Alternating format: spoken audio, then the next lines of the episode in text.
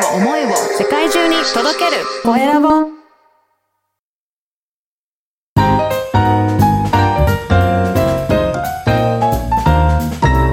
ポッドキャストの配信で人生が変わる。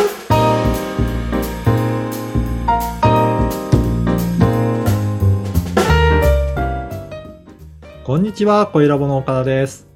こんにちは山口智子です。岡田さん今回もよろしくお願いしますよろしくお願いします。さて7月1日の配信ですけれどもいやーちょっとジメジメしていて暑くなりましたよねいやー、ほんとそうですね。うんあのーやっぱり雨が増え、あの降ると湿気がすごくて、うちの部屋もなんかムシムシしてるなっていう感じしますね。私やっぱり今この瞬間もそうなんですがビールが飲みたいみたいなビールが飲みたい。美味しいよねという季節だなってちょっと7いやー月そうですね1日思いました。はい。いやー、ほんとこれからの季節ね、ビール美味しくなりますよね。はい。まあ、お酒はほどほどにですけどね。はい。さて、ではでは、今回のテーマは何でしょうか？はい。今回はですね、接触頻度を増やすというようなお話をしていきたいなと思っております。はい。うん。これは、うんどういうことでしょうか？はい。これ、どういうことかと言いますと、あのー何でもそうなんですけど、やっぱり信頼度を上げる方法の一つとしては、接触頻度、要はどれだけ、えーお会いしている回数があるかっていうところって、すごく重要になってくるなっていうのがあります。えー例えばですね、えっ、と、一回だけ会った人よりも、何度も何度も、短い時間でもいいんですけど、何回もお会いしてるっていう方は、なんかちょっと身近なし感じがして、親近感持ってたりとかするんじゃないかなと思いますが、はい山口さんどうですかね？いや、確かにそうですね。接触頻度、その、ちょこちょこであっても多い人の方が、うんもう距離もどんどん縮まりますし、はい信頼度も増していきますよね。そうですよね。あの、このポッドキャストでもそうなんですけど、こちらからはやっぱり相手のこと見えてなくても、あの、定期的に配信していると、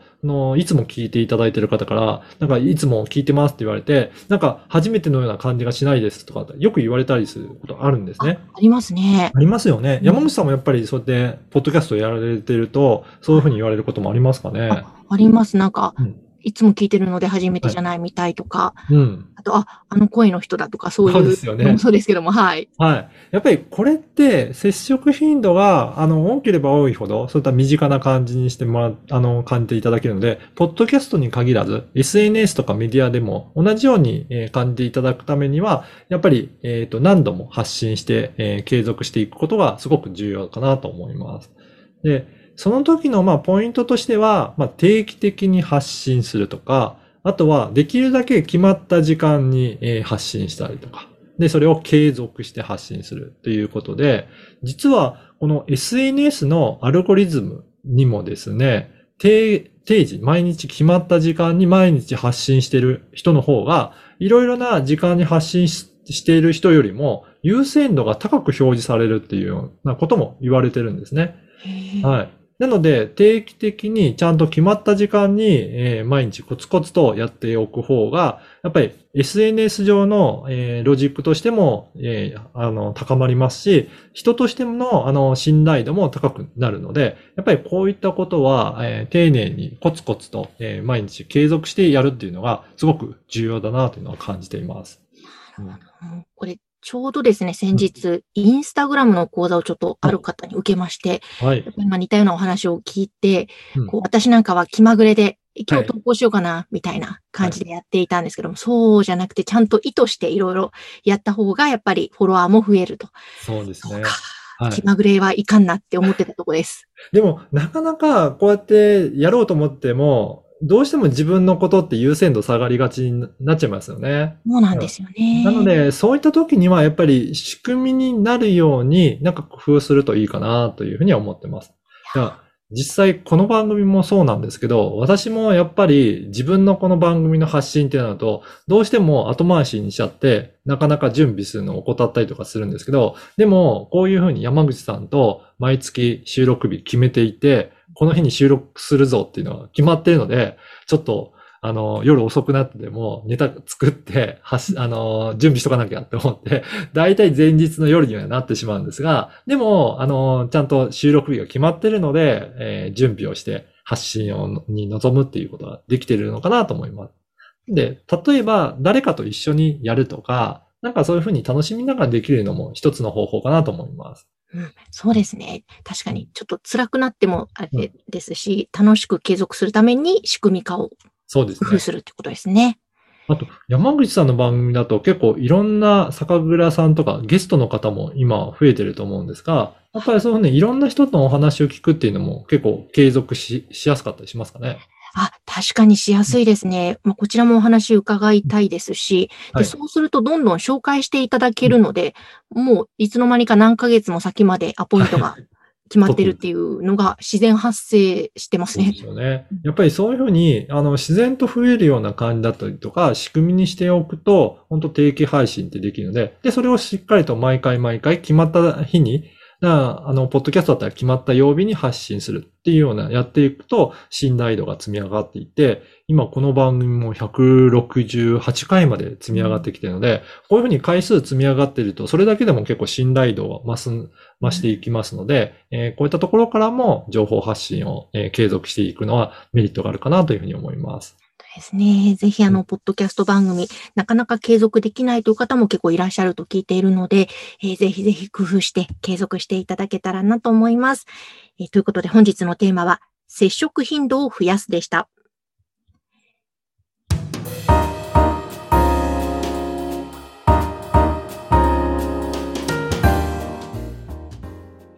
では続いては、おすすめのポッドキャストのコーナーです。えー岡田さん、今回の番組は何でしょうか？はい、今回はニュースピックス、ニュースレターという番組を紹介したいと思います。はい。ニュースピックスは昔一緒にお仕事したことがありまして、そうなんですね。メールマガジンも撮ってるんですが、はいはいいろんなニュースとか役立つ情報をくださる会社だなと思っていたんですけれども、ねポッドキャストもあるんですね。そうなんですよね。ポッドキャストもあって、本当に、え1回5分ぐらいの、えー毎回、えー一つのテーマでお届けして、その日に知っていえーもらいたいというニュースを、えー解説している番組になってますので、本当その日に起こった、えートピックとなるようなニュースが聞けるので、すごく、あ、あのー聞いてても、えー簡単に聞けるので、いいんじゃないかなと思いますね。えなんか時間的にも5分とかうん聞きやすい時間なんですね。本当にあの、ポッドキャスト、まあ私なんかも、えー自分のお客さんの番組ありますし、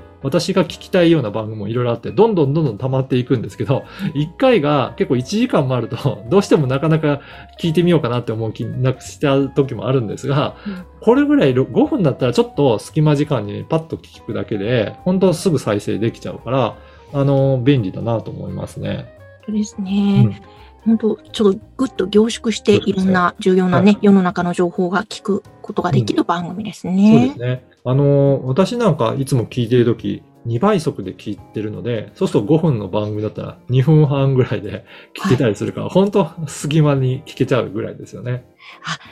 わかります。その私2倍速もそうですけど、わざとゆっくりな音声で聞くこともあります。あるんですか？あとそれも、まあ、楽しいですよ。なんか酔っ払ったような感じで。それ酔っ払はいったような感じで聞けるみたいな。そう。あの倍速もね、楽しいですよね。いろいろ書いてみる。そうですね。そんな楽しみながら聞くのもいいですよね。はい。はい。ということで、本日取り上げた番組は、ニュースピックスニュースレターでした。さて、皆様からのご感想、ご質問、LINE 公式アカウントでも受け付けています。説明文に記載の URL から登録をしてメッセージお送りください。岡田さん、今回もありがとうございました。ありがとうございました。